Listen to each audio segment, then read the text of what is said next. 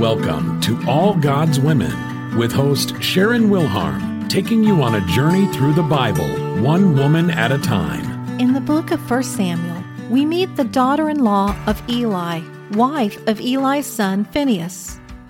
Mrs. Phinehas, like many of the Israelites of her time, superstitiously believed that God's power was in the Ark of the Covenant.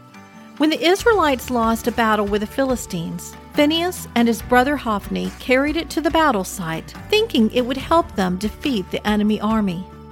Instead, the ark was stolen by the Philistines, and Phinehas and Hophni were killed. When Mrs. Phinehas, who was pregnant at the time, heard what happened, she went into labor. As she was dying during childbirth, she named the child Ichabod, saying, the glory has departed from Israel, for the ark of God has been captured. Many of us, like Ichabod's mom, have placed our faith in the things of this world.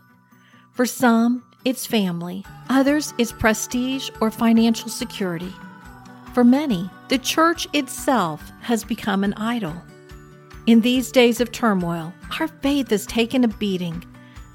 So, how do we respond? Do we give up and die like Ichabod's mom? Or do we use this turn of events to get down on our knees and seek a more personal relationship with God? We need to make sure that we're putting our trust in Him and nothing else. Whatever happens in the days ahead, God is good and His glory lives on. God is the final victor. This has been All God's Women with Sharon Wilharm. Visit allgodswomen.com to further your study of Bible women. If you enjoy listening to All God's Women podcast and radio show, you're going to love my brand new Women of Prayer Bible study. Get to know the character of God by studying the prayers of women in the Bible.